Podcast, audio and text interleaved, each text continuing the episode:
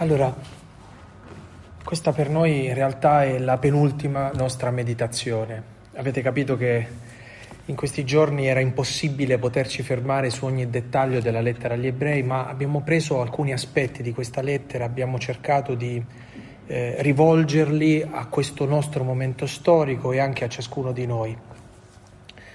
Ehm, questa, questa sera, oggi pomeriggio, vorrei che questa meditazione fosse dedicata a un tema importante, che è il tema della fede. E per poter entrare in questa riflessione, che in realtà ci, ci aiuterà a, a comprendere, ad avere come chiave di lettura, come mappa per ciascuno di noi, ehm, il capitolo undici della lettera agli Ebrei, vorrei partire da una domanda: che cos'è che muove la vita? Che cos'è che muove la vita? Erroneamente noi pensiamo che la vita sia mossa da delle idee, delle idee convincenti, o che la vita sia mossa da delle emozioni forti, da sentimenti duraturi. In realtà c'è una parte di noi che è forse la parte più, più vera, più decisiva della nostra libertà, che non riguarda la nostra testa, non riguarda la nostra pancia, eh, e questa parte è il cuore, appunto.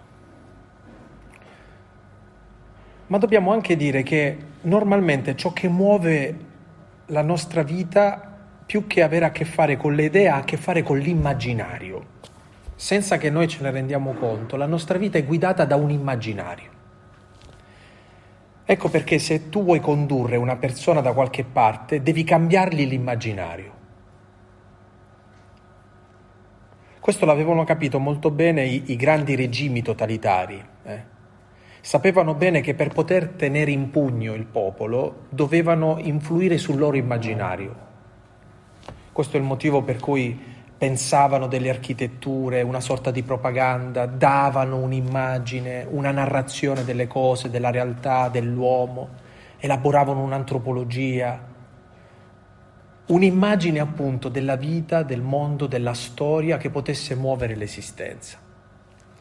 Quindi ciò che condiziona molto spesso la nostra vita è l'immaginario. Ed è paradossale invece che tutta la storia della salvezza, nella tradizione giudaico-cristiana, si poggi su un comandamento, che è un comandamento radicale che troviamo nel libro del Levitico. Di Dio non ti farai immagine alcuna. Allora, se ciò che muove la nostra vita è l'immaginario, nell'esperienza di fede giudaico-cristiana, Dio chiede di non avere nessuna immagine sua, nessun immaginario suo. Vi dico da subito che questo è abbastanza impossibile, perché ognuno di noi, quando pensa a qualcosa, inevitabilmente se lo immagina. Ecco perché tutto il nostro cammino di fede è tentare di smascherare le immagini di Dio che ci siamo costruiti dentro, cancellarle costantemente, sapendo che l'unica cosa che può aiutarci in questo nostro percorso è diffidare costantemente delle immagini che si sedimentano dentro di noi. Questo discorso che la sto prendendo veramente alla lontana, eh? Ma vorrei fare questa introduzione per dirvi che cosa? Che Dio ama profondamente la nostra libertà. Questo è il motivo per cui, per lasciarci liberi, cerca di lasciare pulito il nostro immaginario. La fede non è una visione, è una parola, il che è diverso. La fede non è una visione, è una parola. Se fosse una visione, noi saremmo talmente tanto condizionati da quella visione che non potremmo esercitare la nostra libertà. Egli invece lascia completamente sgombro il nostro immaginario e ci parla. E quella parola per noi non è un obbligo, è una provocazione, cioè qualcosa che ci spinge a fare delle cose ma non le fa al posto nostro. Davanti alla parola noi possiamo decidere di dire di sì o di no. L'immaginario invece non ci lascia scelta, ha già deciso al posto nostro. Eh, soltanto per fare un esempio, eh, e, no, e non è certamente per demonizzare, ma solo per fare una differenza. Se tu leggi un libro, quel libro a un certo punto lo immagini dentro la tua testa, sei tu a dare un volto ai personaggi, alle scene, eccetera. Se lo stesso libro lo vedi in un film, Tu, de- tu sei solo uno spettatore, non partecipi in nulla, perché già qualcuno ha fatto questo al posto tuo. Ora, ovviamente la cosa più comoda qual è? Che qualcuno faccia questo al posto tuo. Dio invece ci toglie questa sorta di comodità. Anche se è più comodo non essere liberi, Dio ci mette costantemente nella situazione di essere liberi. E per essere liberi noi dobbiamo smettere di affidarci a un'immagine e dobbiamo invece affidarci a una parola. Ora, se questo è vero, noi dobbiamo pensare come la fede si è manifestata all'interno della storia della salvezza e come questa fede che, prima di diventare visione, perché a un certo punto diventerà una visione la fede, l'apice dell'esperienza della fede è la visione del volto di Cristo. Cristo è la pienezza della fede, ma ci arriveremo, eh? Ci aiuterà il Vangelo poi ad arrivare a questo. La prima cosa che dobbiamo domandarci è, nella storia della salvezza, come si è manifestata la fede? Dice l'autore della lettera agli Ebrei che la fede è fondamento di ciò che si spera e prova di ciò che non si vede. È fondamento di ciò che si spera e prova di ciò che non si vede. E per questa fede i nostri antenati sono stati approvati da Dio. Poi comincia a dare degli esempi, ma è interessante che arriva a un certo punto al versetto otto e dice così: «Per fede Abramo, chiamato da Dio, obbedì, partendo per un luogo che doveva ricevere in eredità, e partì senza sapere dove andava». Ora, quando uno immagina la fede, la immagina come una certezza, come una rassicurazione. La fede come risposta alla domanda. Tutti noi vorremmo avere una fede come risposta alla nostra domanda. Alla domanda, ad esempio, del dolore innocente. Perché c'è il male? E soprattutto, perché c'è il dolore innocente? Ieri è morto, mi ha scritto un padre, è morto un bambino di, di nove anni, di cancro. Qual è la risposta alla sofferenza di un bambino di nove anni? Se noi pensiamo che la fede ci fornisce questa risposta, immaginiamo che la fede ci dà la soluzione. E questo è sbagliato, perché la fede non è la soluzione alle nostre domande, non è la risposta alle nostre domande. La fede è la condizione affinché noi possiamo porci queste domande. Abramo non sa dove sta andando, si mette in cammino.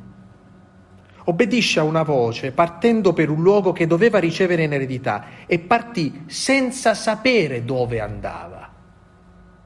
Allora, capite che noi dobbiamo unire alla parola fede un'altra parola, la parola rischio. La vera fede, quella che ci viene insegnata dalla Bibbia, quella che ci ha insegnato Gesù, è una fede che contempla il rischio. Tu hai fede nella misura in cui rischi.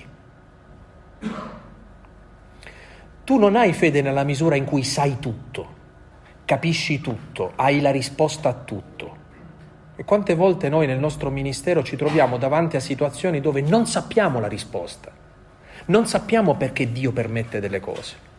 Non sappiamo perché ci troviamo in delle situazioni.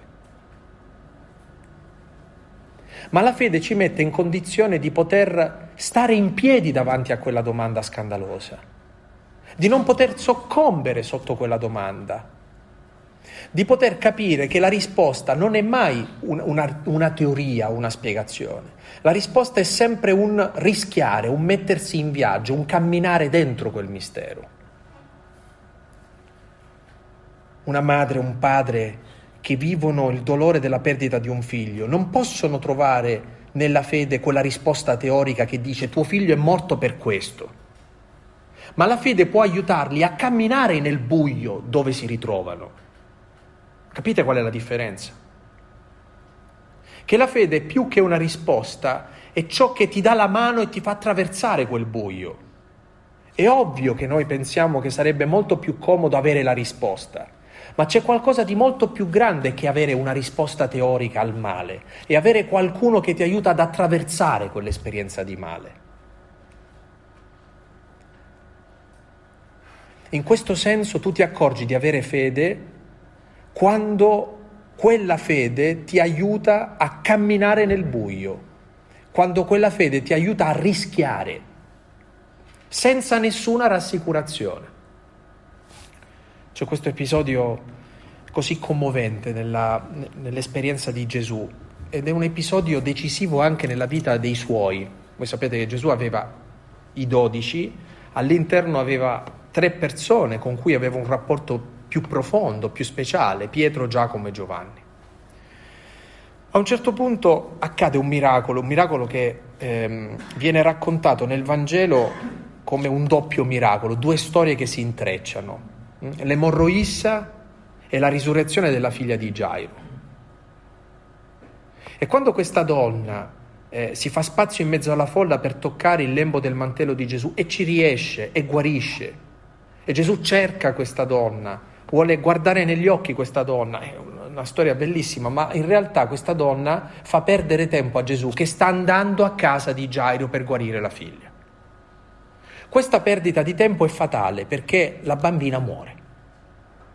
E mentre stanno andando a casa di Giairo, i servi vanno da Gesù e da Giairo e gli dicono: fermi qua tutti, stop, non c'è bisogno che venga perché ormai la bambina è morta. Ecco, quello è un momento in cui c'è eh, la dichiarazione più bella di che cosa sia la fede. Perché dice l'Evangelista, Gesù guardando questo padre gli dice: tu continua soltanto ad avere fede. Cioè, che cosa c'è di più certo della morte di una figlia? Okay? In quel momento è buio, non c'è più niente. E Gesù in quel momento dice: tu continua soltanto ad avere fede. E continua l'Evangelista e si incamminò verso casa insieme con lui. Ecco, che cos'è la fede? È Gesù che nel buio più fitto della tua vita ti dice di fidarti di Lui e di continuare a camminare, perché Lui ti dice di continuare a camminare, non perché tu ne hai le motivazioni, perché tu non ce le hai più le motivazioni, non perché tu hai una certezza, perché tu non ce l'hai più una certezza, non perché tu hai una risposta, ma esattamente perché tu non ce l'hai la risposta. In quel momento Lui ti dice: cammina, fidati di me, nel buio. Allora tu sai di avere fede quando sperimenti di avere un coraggio che non sai come ti sei dato in quel momento. Chi mi dà il coraggio di stare nel buio? Chi dà il coraggio alla gente che, che incontriamo e che vivono delle cose drammatiche di andare avanti comunque? Quella gente ha la fede, non noi che pensiamo di conoscere la teologia. Perché conoscere le informazioni corrette su Dio... Non, non servono queste informazioni corrette su Dio come motivazione per andare avanti. La fede è un'esperienza, non un concetto, è un'esperienza, e quando ti trovi nel buio e rischi di continuare a camminare nel buio, Abramo si mette in cammino verso dove lui stesso non lo sa.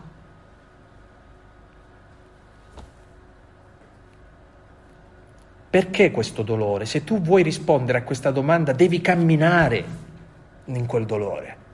E devi camminare in quel dolore con Gesù. Perché mi ha voluto prete? Se tu vuoi scoprire questa risposta, devi camminare nella tua esperienza con Lui. Quanti di noi, quando hanno pensato alla loro vocazione, se la sono immaginata? Farò questo, farò quest'altro. Voi vi siete accorti che la realtà quasi mai coincide con la nostra immaginazione. Rimaniamo male, rimaniamo delusi. Ma avere fede non significa scegliersi che cosa dobbiamo vivere, ma sapere che qualunque cosa ci è data da vivere, noi possiamo viverla, possiamo affrontarla, perché Lui c'è. Questa è la fede.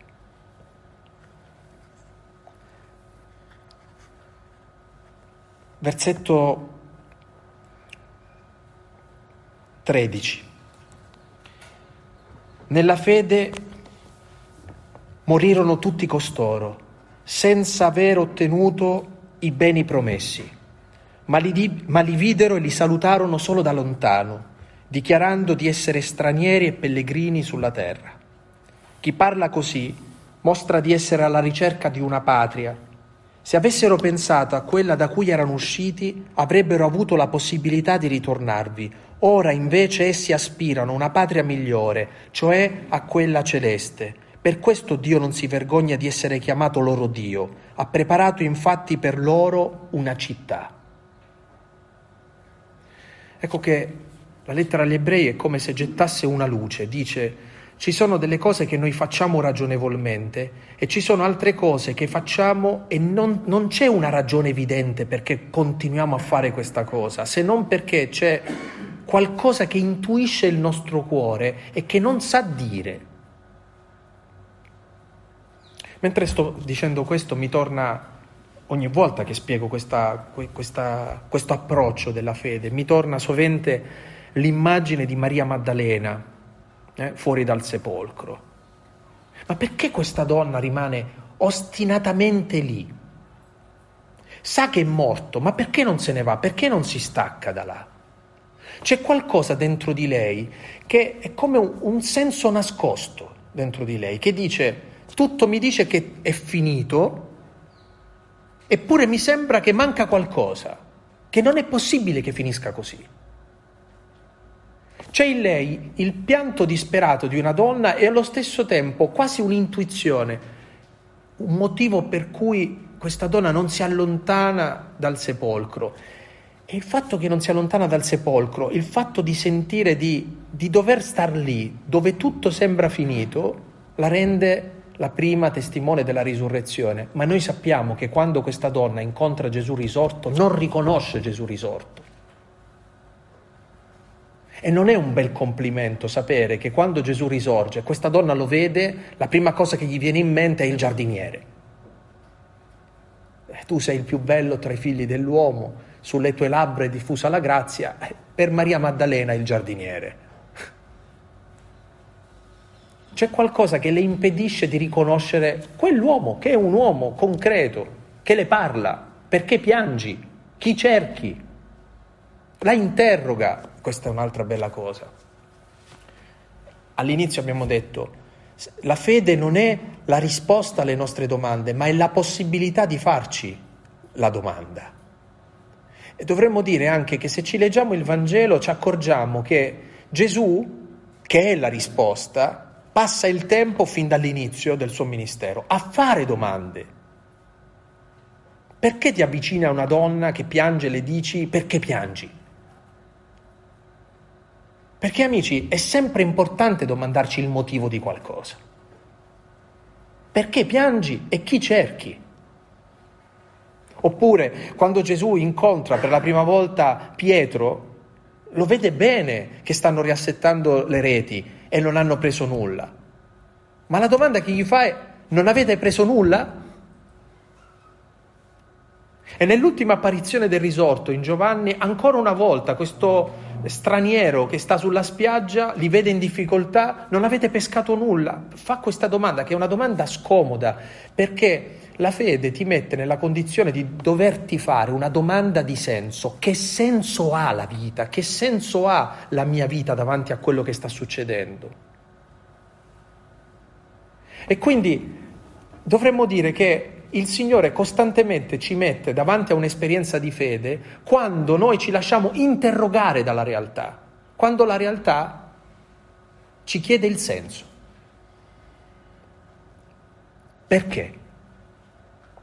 Che cosa stai cercando? Dove stai andando? Per quale motivo stai dando la vita? Che cosa è successo veramente? Capite allora che la fede ci introduce nella profondità dell'esperienza. Non è semplicemente dire: adesso oh, è guarita mia figlia, ho risolto il problema. Questa bambina sarà diventata grande, si sarà sposata, avrà avuto dei figli. Amici, alla fine sarà morta pure lei, eh? Lazzaro, tirato fuori dal sepolcro, sarà morto anche lui a un certo punto. Eh, i lebbrosi guariti dalla loro lebbra saranno morti, non lo so, di infarto, ma saranno morti anche loro. Cioè, è troppo poco pensare che la fede serve a risolvere un problema, perché prima o poi se ne presenta un altro di problema, e poi un altro ancora, un altro ancora, e non possiamo pensare che la vita è solo tentare di risolvere dei problemi. La fede non serve a risolvere i problemi, la fede serve a risolvere il problema della vita. Perché il problema della vita è un problema di senso. E dovremmo dire, forse in maniera esplicita, è il problema di senso di chi sei, di chi sei tu. La tua vita è casuale o sei di qualcuno? Appartieni a qualcuno? O sei solo il, il frutto del caso? La tua vita è senza un senso, o, o, o tu invece ti porti addosso una vocazione, un destino. Sei venuto al mondo per un motivo. Qual è il tuo motivo? Ma soprattutto esiste un motivo? Queste sono domande umane che in realtà sono nel cuore di tutte le persone, anche di quelle che non hanno fede. Con la grande differenza però che chi ha il dono della fede può porsi questa domanda non, non con autolesionismo, perché chi ha il dono della fede può vivere tutto questo con una sorta di, direbbe Benedetto sedicesimo, una vittoriosa certezza, una, una grande fiducia interiore, che non riesci a dire subito, che non riesci a dire ad Abramo: dove stai andando? Non lo so, sento che devo mettermi in cammino. La certezza che vive Abramo non è la certezza di, di prendere una cartina e di dire sto andando qui, ma la certezza di dire non posso rimanere qui, devo mettermi in cammino. E prendere sul serio la nostra inquietudine. Tutti abbiamo un'inquietudine che attraversa il nostro cuore. In fondo io penso che questa sia la nostalgia di cielo. Tutto quello che viviamo dentro questa vita non ci basta mai. Siamo sempre spinti ad andare avanti. Andare dove? Ha ragione la lettera agli Ebrei, dice: se andare in una patria significava tornare a casa, questi sarebbero già tornati a casa, ma non tornano a casa perché stanno aspettando qualcosa di diverso da una patria terrena.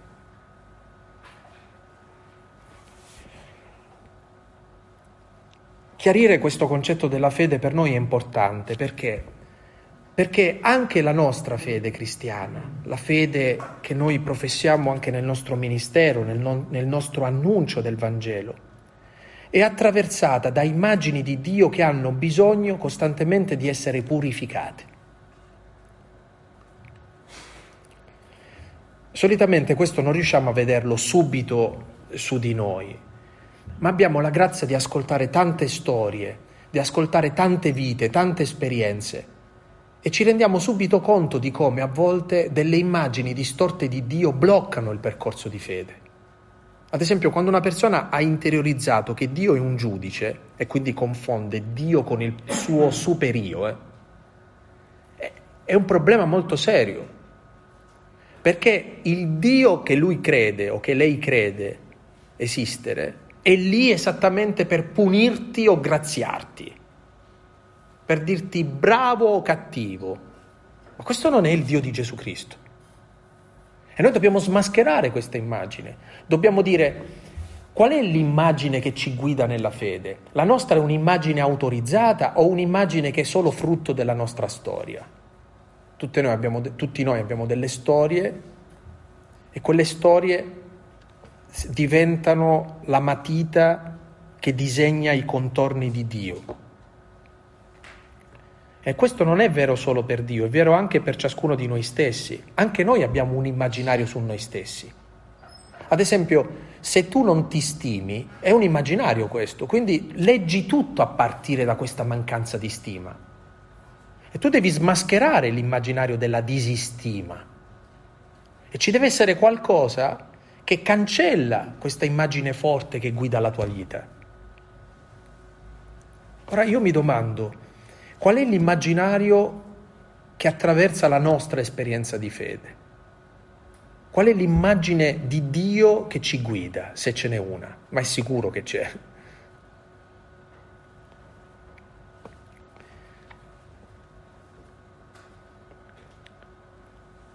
E soprattutto, che cosa significa per ciascuno di noi ehm, capire che non abbiamo bisogno della fede, così come dicevamo prima, che abbiamo bisogno però di una fede che, che sia coraggio, il coraggio di un rischio, il coraggio di un viaggio, il coraggio di un cammino, il coraggio di un'esperienza. La cosa più pericolosa che possa accadere nell'esperienza di fede elaborare un'immagine di Dio che diventi il guscio da cui noi ci rifugiamo. Nel milleottocento molte scuole filosofiche avevano proprio come sport diffuso quello di smascherare la religione, cioè di dire che in realtà la religione è un'invenzione nostra. C'è chi diceva che era l'oppio dei popoli, cioè una maniera per gestire la società. Sapete, con la paura dell'inferno si riesce a muovere le masse, eh? C'ha ragione, eh? Qualcun altro diceva, siccome noi non sopportiamo il vuoto e la noia, abbiamo bisogno di qualcosa che non ci faccia mai incontrare veramente con noi stessi. E quindi la religione è un modo per addomesticare il vuoto che ci abita. Feuerbach diceva questa cosa. Qualcun altro diceva che siccome siamo talmente tanto tormentati dalla paura di morire, dobbiamo per forza pensare qualcosa che sia più grande di, de, de, della, della morte. E quindi Dio è ciò che ci inventiamo per poter contrastare la paura della morte. Allora, io vi dico subito, quando, quando in università io faccio la lezione su questi filosofi, dico sempre, hanno perfettamente ragione, ma solo in parte però. Perché queste tre cose che vi ho appena detto sono tre rischi, cioè vivere la fede come un rifugio, come qualcosa per non incontrare mai veramente noi stessi, come il transfert delle nostre paure. E anche la gente che incontriamo molto spesso vive la fede come un rifugio, è un Dio psicologico, non è un Dio reale. Il Dio reale, ed è questo che poi Eh, distrugge anche un po' tutta, tutta questa critica antireligiosa da parte di questi, questi filosofi, è che se tu dici che noi ci siamo inventati Dio per paura della morte, noi siamo discepoli di uno che è entrato nella morte. Il Getsemani è esattamente affrontare questa paura della morte, per fare solo un esempio. Eh. Allora tu ti accorgi che l'esperienza della fede, per non essere un rifugio, ha bisogno di diventare un, un rischio, un, qualcosa che ti apre alla vita, non qualcosa che ti chiude dalla vita, che ti mette al sicuro. Quando la nostra gente in questi, in questi ultimi mesi, in questi ultimi due anni, perché si sente destabilizzata? Come stiamo pregando e non finisce la pandemia, com'è possibile? Capite?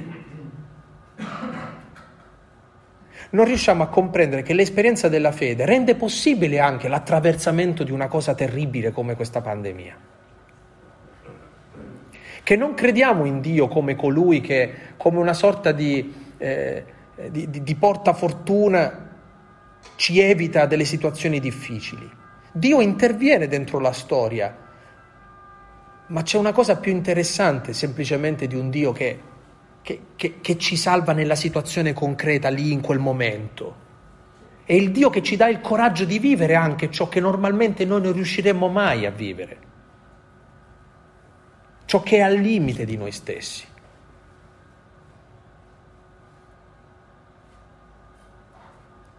Perché ha ragione, una volta ricordo a Lourdes, una persona mi diceva: Gesù ha guarito tanti malati, ma perché non li ha guariti tutti? Ha risuscitato qualcuno, perché non li ha risuscitati tutti? Perché qualcuno sì e qualcun altro no? Capite che persino un miracolo può diventare discriminatorio se tu lo leggi come «Ah, ma lì c'è la fede, ecco perché è successa questa cosa». Ricordo la notte del terremoto in una casa attaccata alla, alla, alla, alla mia parrocchia, sentivamo piangere, entriamo in questa casa che era crollato il tetto, vivevano una giovane famiglia, Carmine e Maria Grazia, con due bambini, e, e nella stessa casa vivevano i nonni novantenni. Eh? Allora il padre e la madre, quando hanno sentito, quando hanno sentito il terremoto, istintivamente si sono buttati sui figli e quindi hanno fatto da cuscinetto. Loro sono morti, scavando abbiamo trovato prima loro e poi i bambini sotto. I nonni novantenni illesi. Scatta la rabbia, no? E tu dici, ma perché hai tolto i genitori a questi bambini? Ma che ne sappiamo noi? Ma capite che ci, vogliamo metterci a capire o a dire che una vita vale di più, di meno, secondo lì c'è un miracolo, lì no. È sempre molto pericoloso pensare che la grazia di Dio fa queste cose, no? La fede non serve a dare una spiegazione del perché sono morti questi genitori e perché si sono salvate delle persone che a nostro giudizio, ma chi siamo noi per dire questa cosa, a nostro giudizio potevamo dire eh Signore, hanno vissuto una vita, non, non potevamo fare a cambio, lo dicevano loro stessi veramente quando li abbiamo tirati fuori da lì. O quante volte io ho sentito dire dei genitori nei confronti dei figli, ma perché non a me? Eh, perché non a te? Allora, il problema non è tanto capire, eh, ho la fede, quindi il Signore mi, mi salva da questa, da quest'altra situazione. Il Signore mi dà la forza di affrontare quello che mi è dato di vivere. Questa è la fede. È una presenza che rende possibile la cosa più assurda. Senza la fede, davvero, per noi sarebbe tutto perduto. Perché l'assurdo senza la fede è invivibile. Solo una presenza riesce a farci attraversare l'assurdo. Sono le parole di Gesù a Giairo. Tu continua soltanto ad aver fede. E si misero in cammino.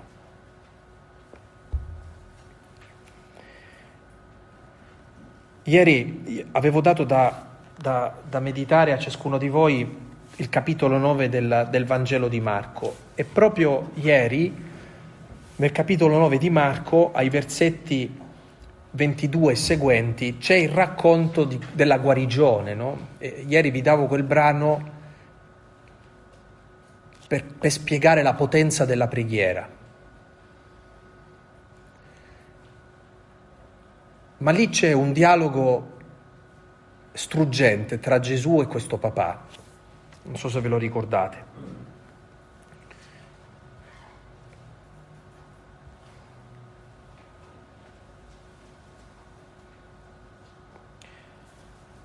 Da quanto tempo gli accade questo? E il padre rispose: dall'infanzia, anzi spesso lo ha buttato anche nel fuoco e nell'acqua per ucciderlo. E sentite, ma se tu puoi qualcosa, abbi pietà di noi e aiutaci.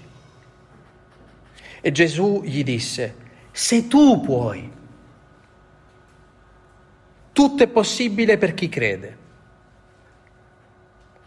E il padre del fanciullo rispose subito ad alta voce, credo, aiutami nella mia incredulità. Ecco, noi siamo costantemente in questa lotta di credere e di avere bisogno di essere aiutati nella nostra incredulità, perché non è facile fidarsi, non è facile rischiare, non è facile camminare nel buio, non è facile andare avanti quando non hai, non vedi, non hai la visione della meta, ma devi soltanto fidarti di una parola, che è una parola che risuona nel cuore,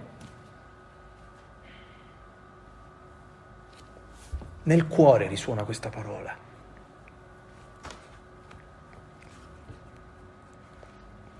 Ma finalmente questa fede che diventa l'esperienza che rende possibile la nostra esperienza, questa fede che rende possibile la nostra vita, che ci fa attraversare l'assurdo, questa fede che, come dice l'autore della lettera agli Ebrei, e si prende veramente il tempo, poi magari leggendolo e pregandoci pomeriggio nel capitolo undici vi accorgerete che prende tutti i personaggi della Bibbia e dice per fede hanno fatto questo, per fede Noè, per fede Sara, per fede eccetera,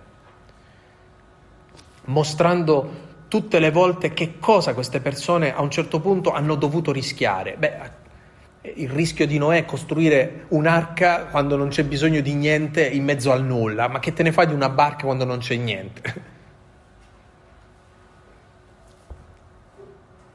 La fede a volte non ci fa comprendere dagli altri, il mondo a volte non comprende ciò che ci suggerisce la fede. Ma questa fede, che è una parola che ci incoraggia, che ci fa attraversare il buio, è la parola che ci riporta a casa insieme a Gesù, finalmente diventa visione. È l'unica visione autorizzata che possiamo coltivare nel cuore, l'unica immagine di Dio che possiamo coltivare nel cuore è Gesù Cristo. Gesù è l'unica immagine autorizzata di Dio. Tutte le altre cose sono idolatrie che ci portano fuori strada.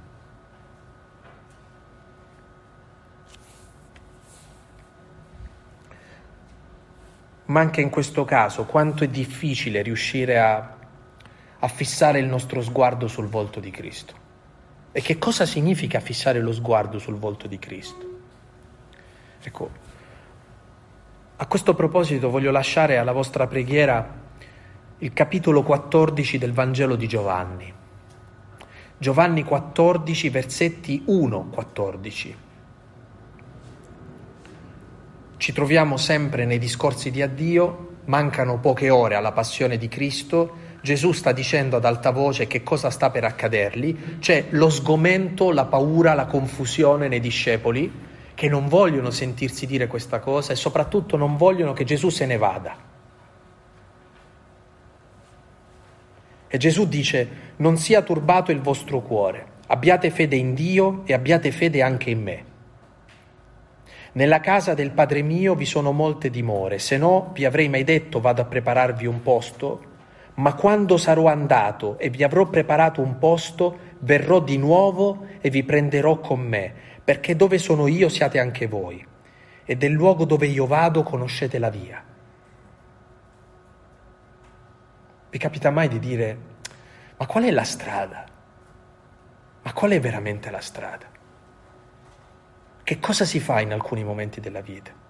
Qual è il passo successivo? Qual è la decisione che dovremmo prendere? Come può Gesù dirci, conoscete la strada?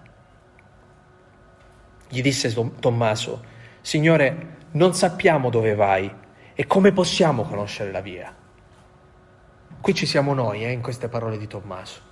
Non sappiamo dove stai andando e come possiamo conoscere la via per andare dove non sappiamo. Che tradotto significa, ma che si fa? In questo momento che si fa?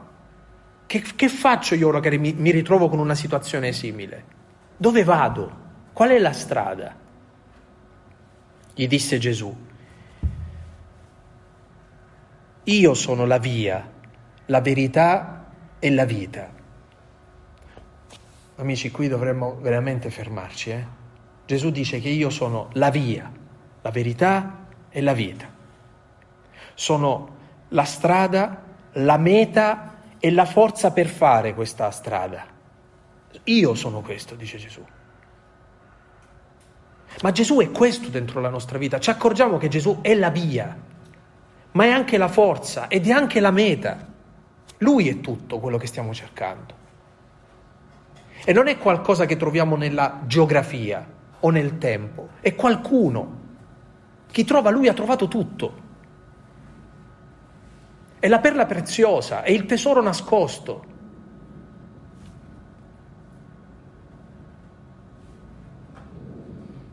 Questo lo capiscono solo le persone che nella vita almeno una volta si sono innamorate e che hanno sperimentato l'amore. Quando una persona sperimenta l'amore non cerca niente, ha tutto in quel momento.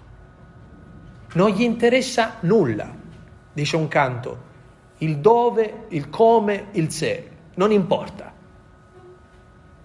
Se tu ci sei dentro la mia vita, le persone che amano fanno questa esperienza, se la persona amata c'è dentro la loro vita, ma non importa niente, né dove si sta, né che cosa sta succedendo, né quanto ci vuole, perché tutto quello che stai cercando tu l'hai trovato e per noi non è un posto, è qualcuno, il paradiso per noi è una persona. è l'espressione del paradiso per noi, è una relazione con questa persona. Il paradiso per noi è il rapporto con qualcuno. Chi trova me ha trovato. Che cosa lo conduce, che cosa gli dà la forza e dove sta andando.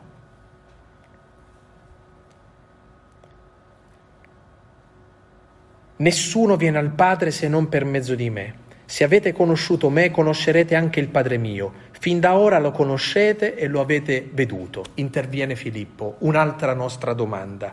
Signore, mostraci il Padre e ci basta. Che noi potremmo tradurre in questo modo. Mostraci il motivo e ci basta. Gli rispose Gesù: da tanto tempo sono con voi e tu non mi hai conosciuto, Filippo. Chi ha visto me ha visto il Padre. Come puoi tu dire mostraci il Padre? Non credi che io sono nel Padre e il Padre in me? Le parole che io vi dico non le dico da me stesso, ma il Padre che rimane in me compie le sue opere. Credete a me, io sono nel Padre e il Padre è in me, se non altro credetelo per le opere stesse. Portiamo questo dentro la nostra vita. Da tanto tempo tu celebri la messa, mi tieni in mano, mi annunci, hai a che fare con me e, e mi domandi dov'è il Padre.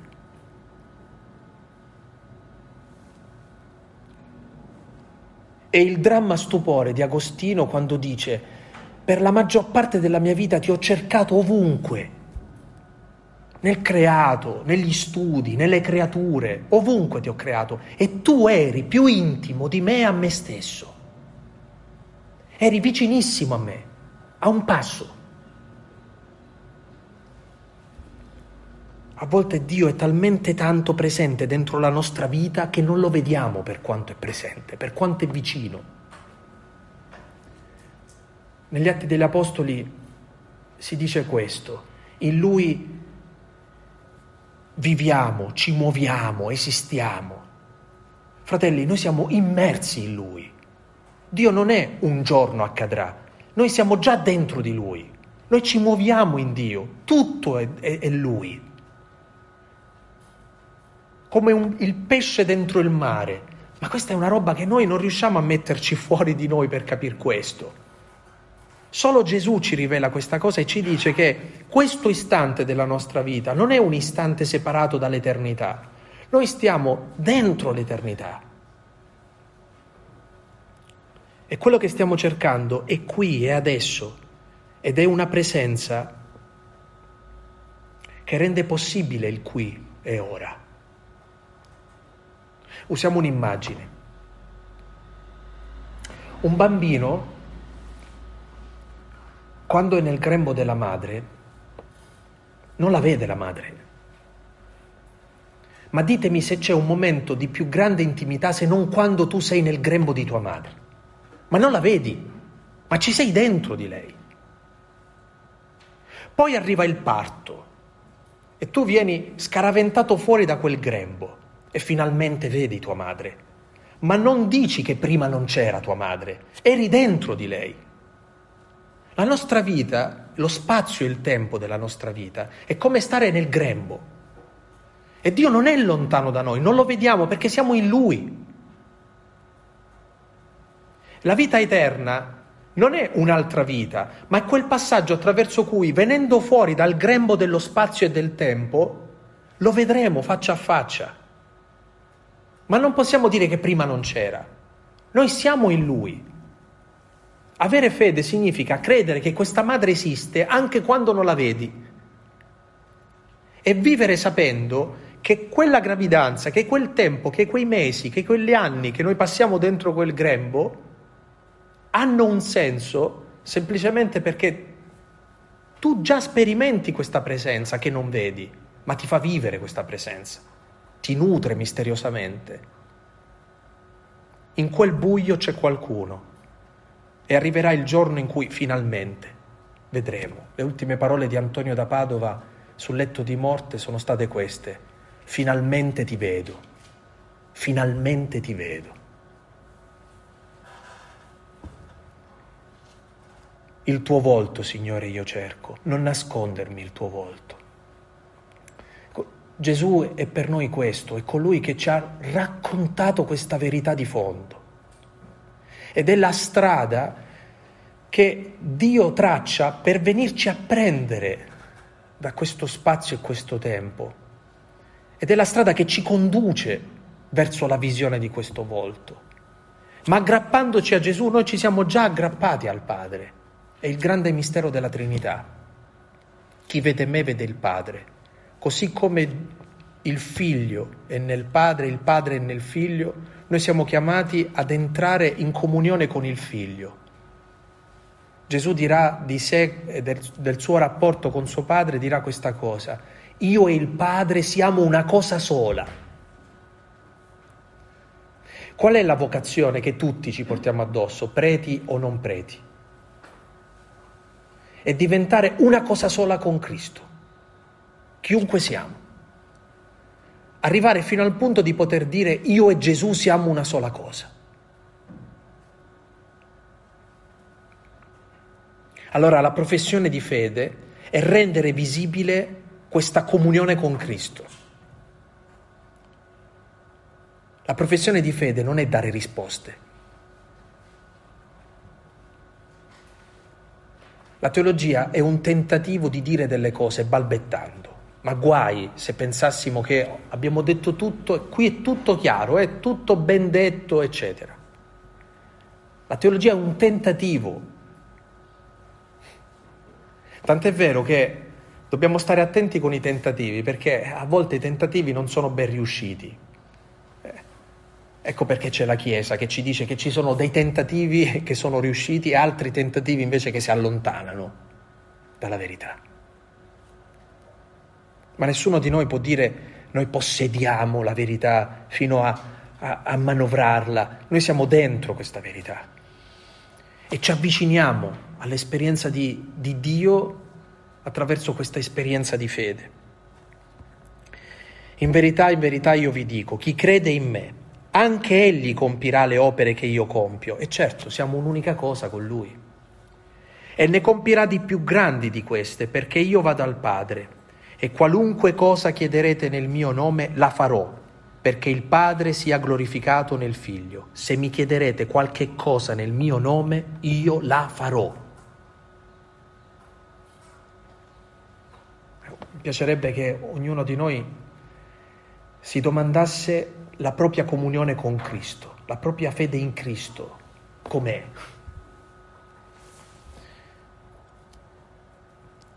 Sapete, una delle derive della nostra vita spirituale è tenere troppo gli occhi fissi su di noi. Noi parliamo troppo spesso di noi stessi nella vita spirituale. Eh, a volte è inevitabile, no? È la cosa di cui facciamo più esperienza. Però a volte teniamo talmente tanto gli occhi fissi su di noi che non vediamo più Cristo. Se, se, se io e Gesù siamo un'unica cosa, possibile che io vedo solo me e non vedo Lui anche? Che cos'è che allarga la mia visuale affinché io metta a fuoco questa verità di fondo? Come se ci trovassimo davanti a un quadro, a un capolavoro, immaginate, non lo so, una tela di Caravaggio, e tenessimo i nostri occhi fissi semplicemente su un pezzettino di crosta di colore. Sì, è il quadro, ma tu ti perdi il meglio del quadro. Se fai un passo indietro ti accorgi che c'è molto di più semplicemente che la paranoia di una crosta di colore. C'è un capolavoro. Fratelli, noi siamo un capolavoro, ma vediamo soltanto le croste invece. Non vediamo Gesù. E Gesù invece è in noi. Noi e Lui siamo un'unica cosa. Siamo chiamati a credere a questa presenza, a prendere de- delle decisioni a partire da questa presenza, a guardare il mondo a partire da questa presenza. Vedere Gesù non significa avere in mente, non lo so, la sindone. La sindone è un sacramentale, ma non è quello che vi sto dicendo in questo momento, perché la visione del volto di Gesù accade guardando la nostra vita, la vita concreta, la storia, l'esperienza, il male del mondo, la bellezza del creato, tutto quanto ci... E questa vita ci riserva, noi riusciamo a intuire che c'è qualcosa di più grande, che dà significato a tutto. Ecco perché nessuno si è mai sognato di dire che Francesco d'Assisi è un panteista. Quando dice fratello sole e sorella luna, non è che dice che Dio è il sole, che Dio è la luna, ma realizza pienamente nella sua vita quello che dice il Salmo: tutto parla e grida di te, i cieli narrano la gloria di Dio. Tutto parla e grida di te, tutto parla e grida di te.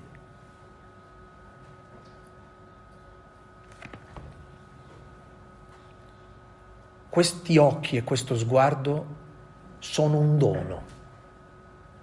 Avere il dono della fede significa avere il dono di questo sguardo, il dono di questa forza, il dono di questa consapevole presenza. Avere il dono della fede significa saperlo,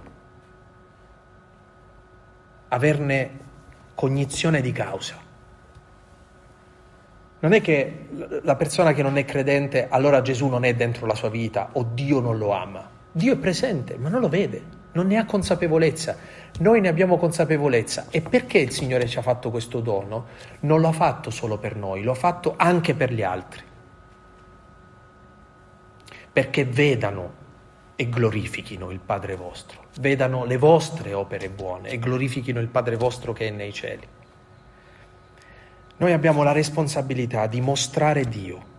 In un mondo dove Dio è invisibile, noi siamo coloro che devono mostrare che Egli è presente. E che cos'è che rende presente Dio? L'amore. Quando tu ami, rendi visibile Dio. Dice Giovanni, Dio nessuno lo ha mai visto. Se noi ci amiamo, l'amore suo è perfetto in noi. Dio nessuno l'ha mai visto. Se noi ci amiamo, si vede. Ecco perché alla domanda di fede dovremmo aggiungere subito la domanda dell'amore. Io credo significa io amo.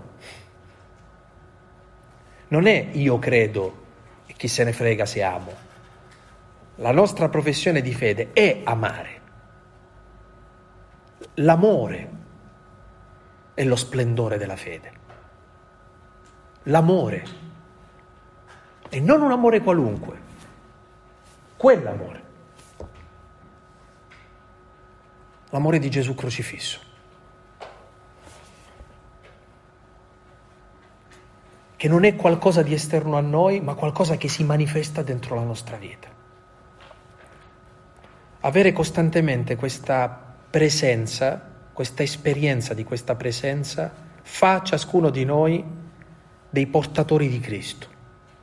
Allora, non importa se non abbiamo le parole giuste, se non facciamo tutto quanto dovremmo fare, se non abbiamo tutti i mezzi, basta solo la nostra presenza ad essere una benedizione. Chi è pieno di Dio, solo per il fatto che c'è lì, porta la grazia. E uno non sa nemmeno perché. Vi capita mai che la gente vi ringrazia e voi non sapete il motivo per cui vi ringrazia? No, ma grazie perché mi hai detto, perché hai fatto. Per... Ma uno non ci ha pensato neanche in quel momento. Perché? Perché è una grazia che opera non grazie a noi, nonostante noi. Questa è la bella notizia. Nonostante noi opera questa grazia. E questo dovrebbe darci un sacco di pace, perché l'unica cosa di cui dovremmo preoccuparci è essere uniti a Cristo e tentare di diventare, come dice la liturgia eucaristica, perfetti nella fede e nell'amore. Cioè tentare costantemente di credere e di amare. Bene, buona preghiera.